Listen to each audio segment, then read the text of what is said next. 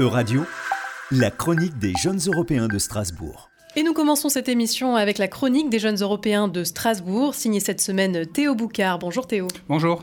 Théo, la guerre en Ukraine semble avoir des répercussions à des milliers de kilomètres de la ligne de front. En effet, Villoen, mercredi 18 mai, la Finlande et la Suède ont officiellement demandé leur adhésion à l'OTAN. Cette nouvelle est bien plus importante qu'elle n'y paraît au premier abord, et je vais l'expliquer à nos chers auditeurs dans quelques instants. Mais avant cela, quelques éléments de contexte. Dimanche 15 mai, le président finlandais Sauli Niinistö et la première ministre finlandaise Sanna Marin ont fait une déclaration commune lors de laquelle l'exécutif finlandais a officiellement annoncé sa volonté de rejoindre l'organisation du traité de l'Atlantique Nord. Le président Niinistö avait alors parlé d'un jour historique et de l'ouverture d'une nouvelle ère. Un communiqué conjoint publié quelques jours plus tôt avait d'ores et déjà annoncé la couleur, je cite, La Finlande doit immédiatement candidater à l'OTAN. Quelques heures à peine après la prise de parole d'Helsinki, c'est au tour de la première ministre suédoise Magdalena Andersson d'annoncer la volonté du royaume nordique d'intégrer l'OTAN. Pour la chef du gouvernement, cette décision est la mieux à même de garantir la sécurité du peuple suédois, alors que des actions russes dans le voisinage immédiat de la Suède ne sont pas exclues. Fin de citation. Le danger russe, presque existentiel quand on voit l'acharnement avec lequel Vladimir Poutine agit pour tenter de détruire l'Ukraine, aura finalement eu raison de la neutralité finlandaise et suédoise.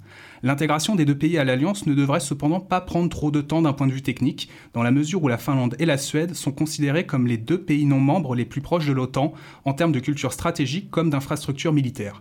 La ministre allemande des Affaires étrangères, Annalena Baerbock, a même dit en apprenant les demandes d'adhésion de la Finlande et la Suède que ces deux pays étaient des membres qui, simplement, n'ont pas encore leur carte. Alors, cette décision des exécutifs finlandais et suédois est-elle spontanée, Théo, ou le fruit d'une mûre réflexion?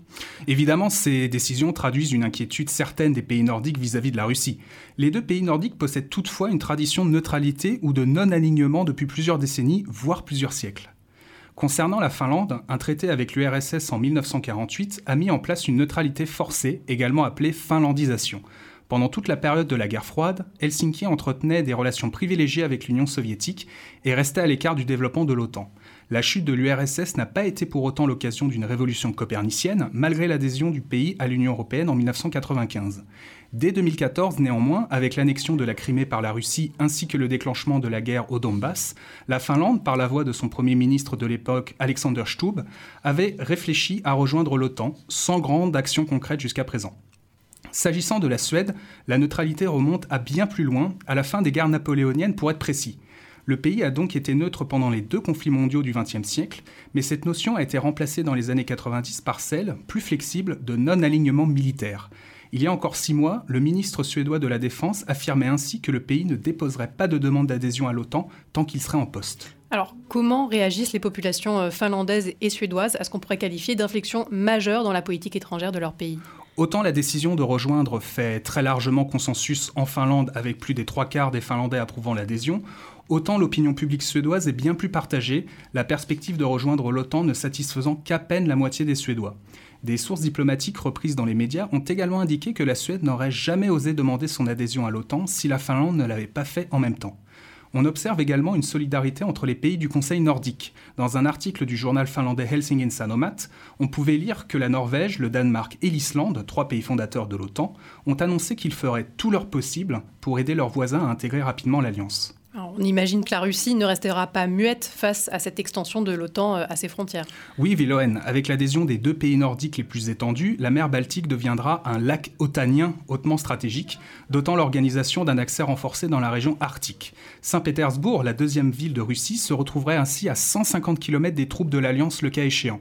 Le président Poutine a particulièrement condamné le choix de la Finlande, notamment dans un appel téléphonique avec le président Sauli Niinistö.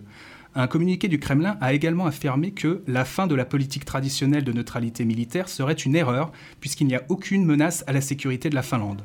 La Russie a d'ores et déjà commencé à imposer des sanctions à son voisin en suspendant les livraisons d'électricité.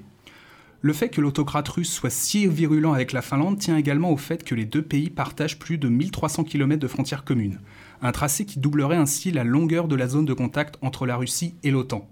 Finalement, on peut dire que l'agression russe en Ukraine pousse des pays traditionnellement neutres dans les bras de l'alliance militaire occidentale.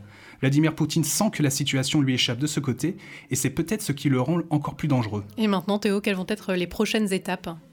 Alors, il faut savoir qu'une intégration dans l'OTAN ne se fait pas en un claquement de doigts. À titre de comparaison, l'intégration de la Macédoine du Nord il y a quelques années avait mis plus d'un an. Concrètement, la demande officielle du 18 mai a ouvert un processus durant lequel les 30 membres de l'Alliance doivent unanimement approuver l'intégration des candidats, puis doivent convenir des conditions d'intégration pour enfin voir les pays candidats signer un protocole d'accession au traité de Washington, texte fondateur de l'OTAN. Concernant l'unanimité des membres, on peut se poser des questions du côté de la Turquie, qui a laissé planer le doute sur la possibilité de mettre son veto à la candidature de la Suède notamment, en raison des liens supposés que le pays entretient avec des organisations kurdes.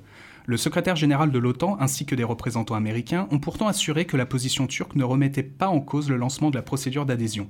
Une adhésion que la Finlande et la Suède espèrent rapide afin de bénéficier entièrement de toute la protection qu'offre l'OTAN dans un contexte géopolitique particulièrement tendu en Europe. Merci Théo. C'était la chronique des jeunes européens de Strasbourg, à retrouver sur vos réseaux sociaux et sur euradio.fr.